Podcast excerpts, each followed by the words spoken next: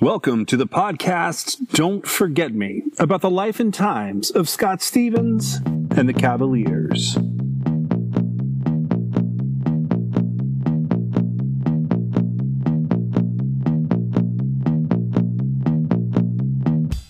Chapter 12 From the Rolling Stone on February 22, 2021, originally published November 2017 and updated. The Rope, The Forgotten History of Segregated Rock and Roll Concerts by Steve Knopper. One night in the late 1950s, the Flamingos bus pulled up to a concert hall in Birmingham, Alabama, and a row of 30 to 50 police officers holding rifles and billy clubs was waiting for them.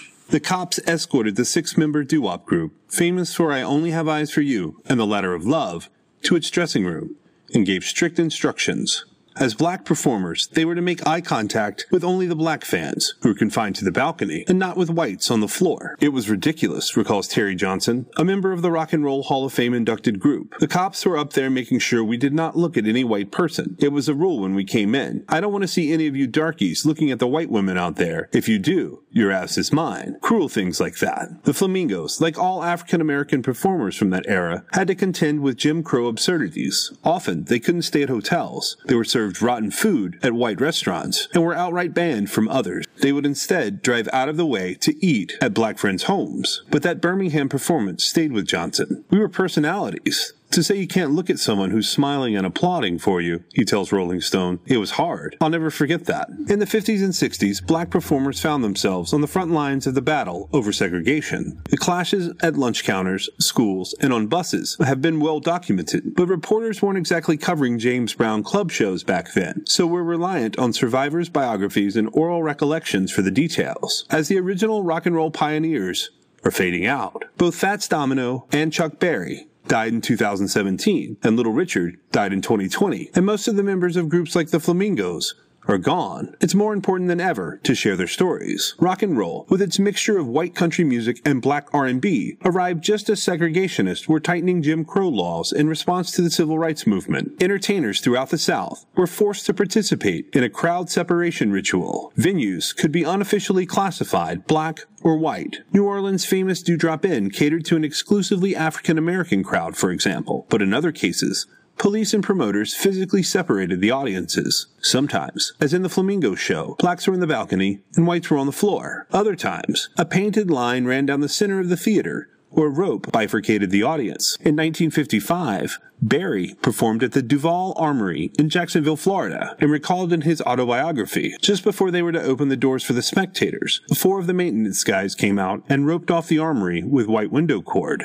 They looped it and tied it to each seat down the center aisle, making it an off-limits zone that neither colored nor whites could tread. Berry also wrote that he once showed up for a Knoxville, Tennessee concert, only to find a group of white men had replaced him with a local cover band. It's a country dance, and we had no idea that Maybelline was recorded by a Negro man, one said. Historically, some concert segregation laws have been haphazardly enforced, depending on the state and the racial attitudes of local officials and police officers. The International Sweethearts of Rhythm, an interracial all-woman jazz group, managed to get away with integrated concerts when they toured the South in the 1940s, although they were occasionally turned away from entire towns, and members were hauled to prison. There may have been more potential leeway and latitude and a little bit of a blind eye being turned prior to 1954 to 1955, says Brian Ward, a Northumbria University professor in England and author of 1998's Just My Soul Responding, Rhythm and Blues, Black Consciousness, and Race Relations. The South begins to mobilize in a much more concerted way. These laws of massive resistance,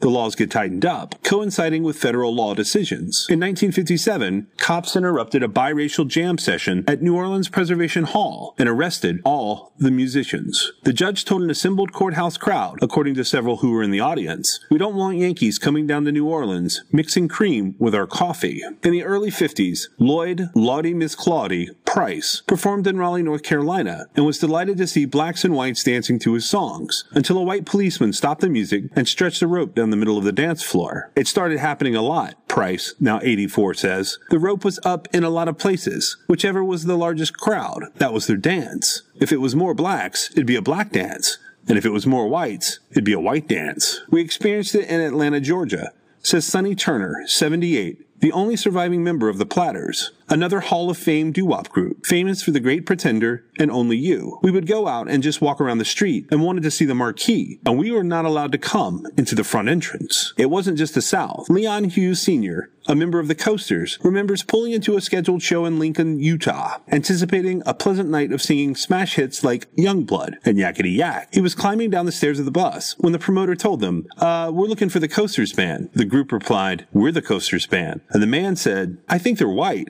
Told them, no, we're black. One of the men standing around panicked. They ain't white, he said. Let's get them out of here. The coasters returned to their bus in a hurry and left town. Some artists who appeared to challenge the color line met with violence or even death. In his autobiography, bandleader and Willie and the Handjive hitmaker Johnny Otis, who was white, recalls watching helplessly as a musician in his group was brutally beaten for neglecting to say sir in response to a white man's question at an Augusta, Georgia concert in 1951. The late Jackie Wilson played a 1960 package show with several top singers in Little Rock, Arkansas, and when he realized they were scheduled to play two shows, first for blacks, then for whites, he pulled out of the second one. White residents brandished guns and chased Wilson's entourage out of town. One of the performers, Jesse Belvin, who had a big radio hit with Goodnight My Love and co-wrote Earth Angel, accelerated his 59 Cadillac so suddenly that his tires blew. The car swerved, and he and his wife died in the wreck. Before he died in 2018, Charles Neville of the Neville brothers recalls this harrowing story. In 1959, three young white women regularly tried to outsmart Jim Crow at the Dewdrop Inn in New Orleans. Blending into the all-black audience, they wore dark makeup and glasses, and one covered her blonde hair with a bandana. One night, when Neville and house musician Guitar Red stepped outside for a break, New Orleans police handcuffed them to a telephone pole, hauled out the women, and asked,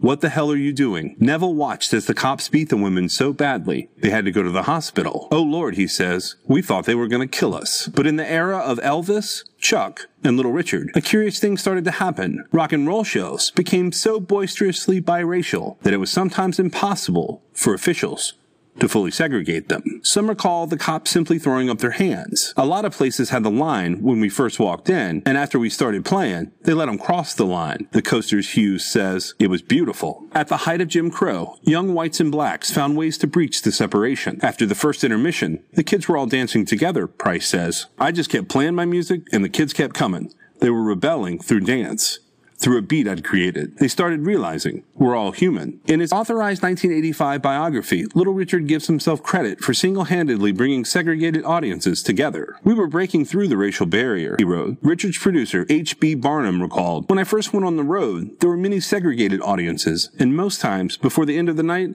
they would all be mixed together. Courageous musicians, white and black, contributed to concert desegregation, which continued in some places even after it was outlawed by 1964's Civil Rights Act. In 1961, Ray Charles canceled a scheduled show in Augusta because it was at the segregated Bell Auditorium. The Beatles refused to play segregated venues on their 1965 U.S. tour. The Playboy Club in New Orleans had an integrated jazz band in the 60s, and owner Hugh Hefner had enough money and clout to threaten legal fights against anybody who tried to stop it. These types of acts help sway the public against Jim Crow, but it's perilous to think the power of Chuck Berry was somehow going to bring down segregation, says Ward, the Northumbria professor. It was the Civil Rights Act, which among other things specifically prohibited discrimination in any motion picture house, theater, concert hall, sports arena, stadium, or other place of exhibition or entertainment that deserves most of the credit. There are so many examples of the Klan loving black music, and as soon as the show was over, They'd put their hoods back on. Ward says if a shared passion for certain kinds of music was the key to racial harmony, then the world would be a lot different. Hey boy, hey boy, hey, hey, what you doing, man? Cut it. Hey, what you going, what you gonna do? That ain't the piece we supposed to play. Come on. Well, I guess I better get on in here with it.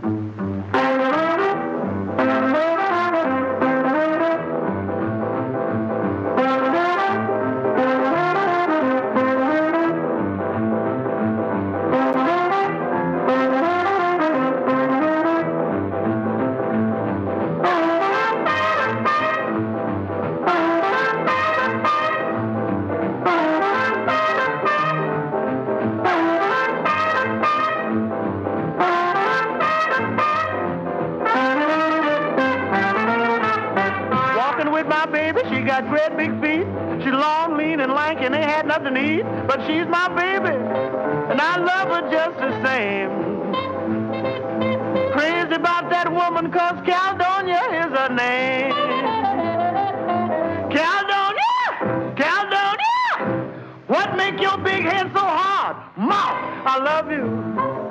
Love you just the same. I'll love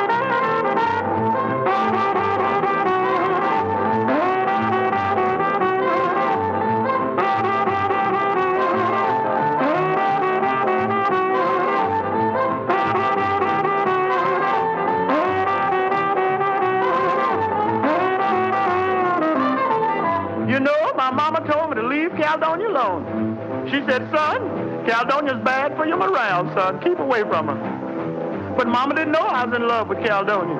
So I'm going down to Caledonia's house and ask her just one more time. Caledonia! Caledonia! What make your big head so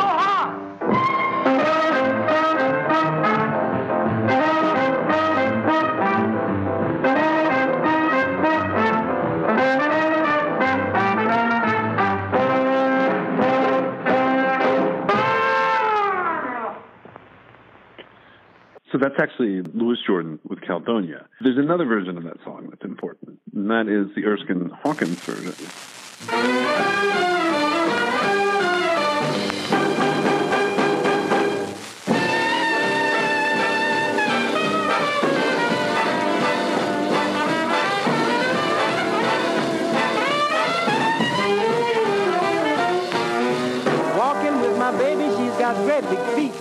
Long, lean, and lanky, ain't had nothing to eat. But I love her, love her just the same.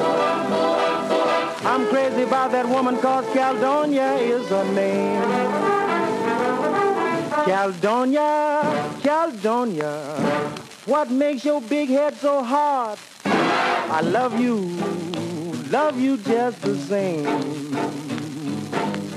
I'm crazy about that woman cause Caledonia is her name.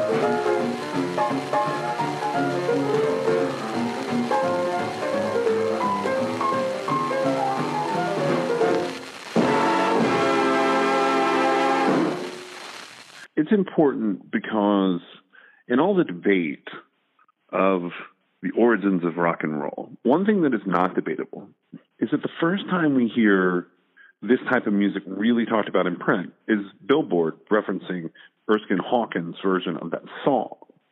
And that's the moment that rock and roll became rock and roll. It wasn't jump bass anymore. It wasn't, it wasn't, it stopped being race music at that moment. It took it a little while for the music industry to catch on that this was going to be the thing.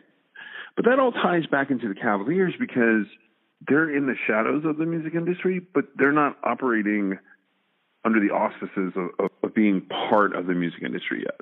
They're just singing and, and making music. Um, and so that, so that they know the give the younger kids um, an idea of what they don't want to go back to. Right. And it's not a polemical, but it, but I do think that the key to understanding something unique and um, specific about at the intersection of people who are surviving different kinds of hardships, who, who are the the generations who are you know following people who've survived a number of different kinds of hardships. Right. Like you guys came together, and I, I, that's something that I think is crucial. You know, even just based on the name of the book, um, to understanding it. We, it's not a simple thing to describe, Right. but I'm interested in your experience of that and how you would describe what that felt like. The folks that like the nature of you guys pulled together a group that what didn't look like other groups. And even, here, even before that, even early Yeah. on, when you first met right. the guys, you know, you said the projects were predominantly, you said you were predominantly white, but there were these black kids. Mm-hmm. So, what was the the feeling from you personally, from your family, from the um, school, from the projects in general, towards these black kids and towards you Jewish kids? Okay. Here's here's the basic reason that I feel the way I do, and I think most Jewish kids felt the way they did. We walked in their shoes. Um,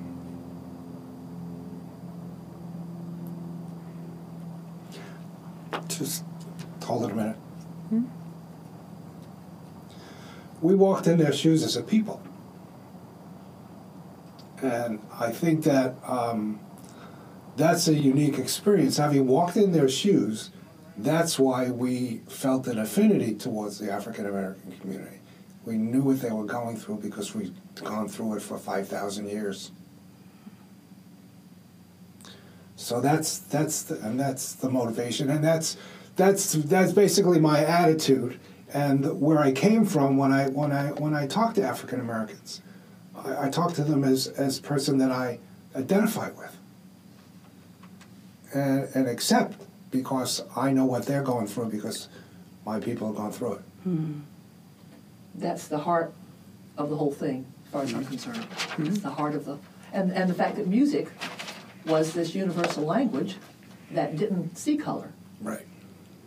And, u- and is a unifying force and brings people together. Well, you know, but, but you know, music has a two-edged short, sword. Uh, there is there's certainly a lot of music that can be uh, that can Divisive. go the other way in stirring people up, but um, in in um, in the Jewish tradition, and in all of the songs and the ballads and the you know the songs of David going back ages and ages and ages, it wasn't about hate.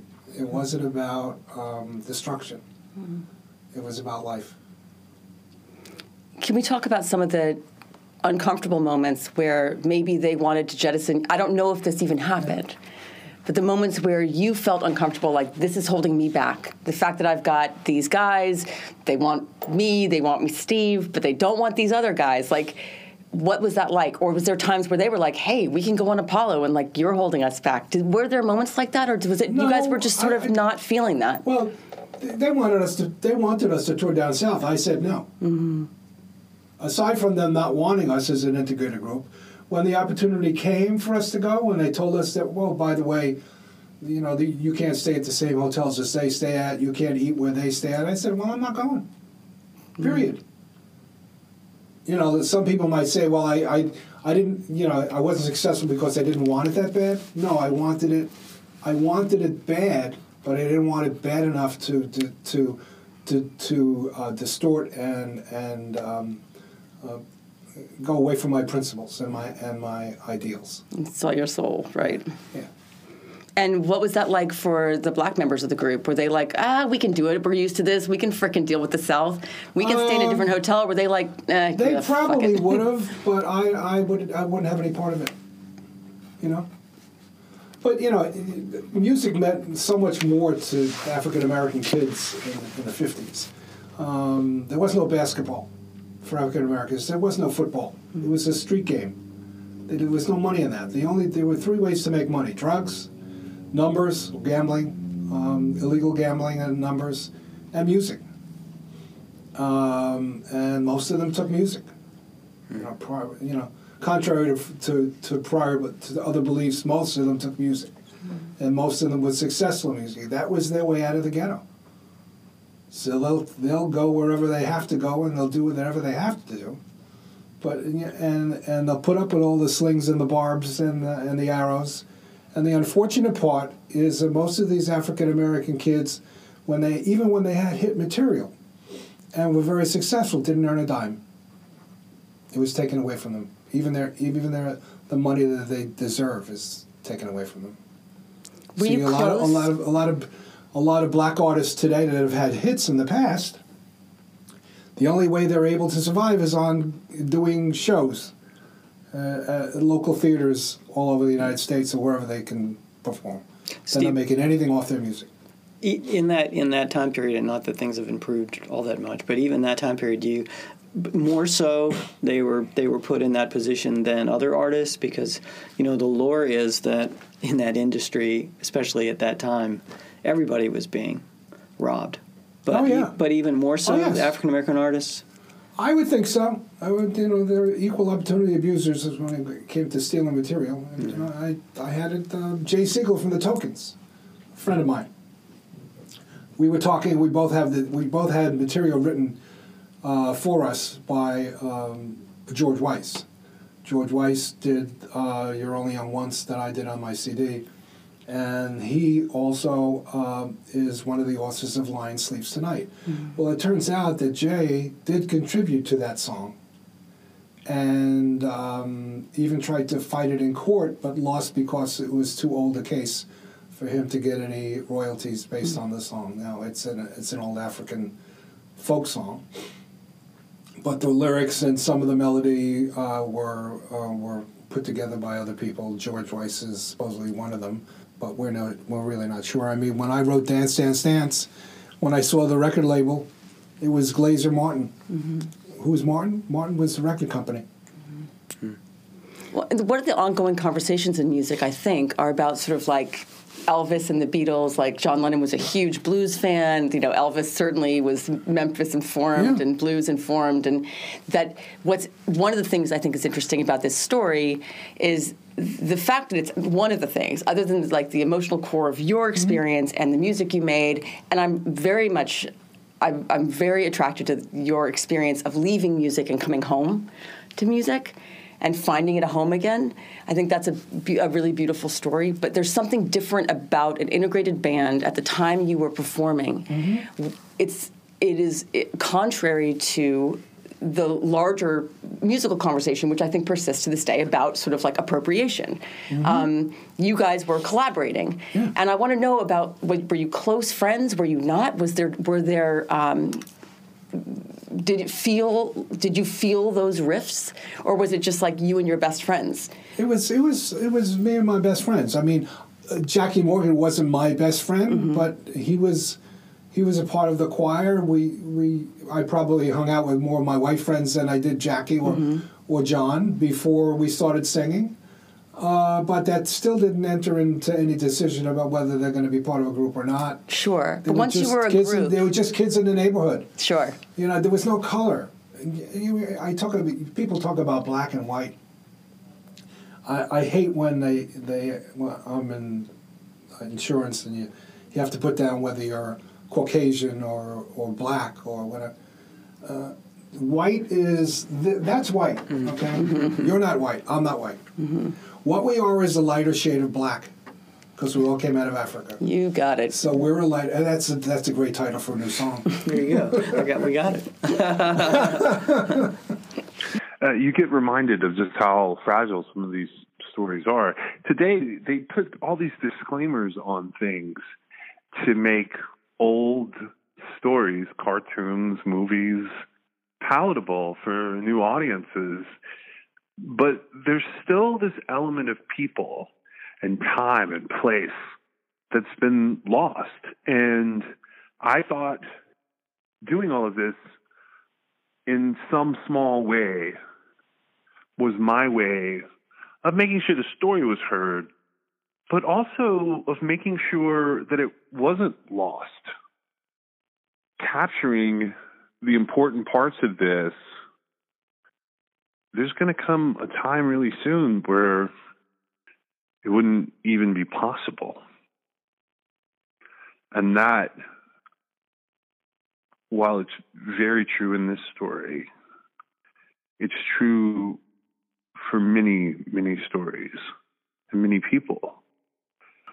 Once you lose that time and those people and that place,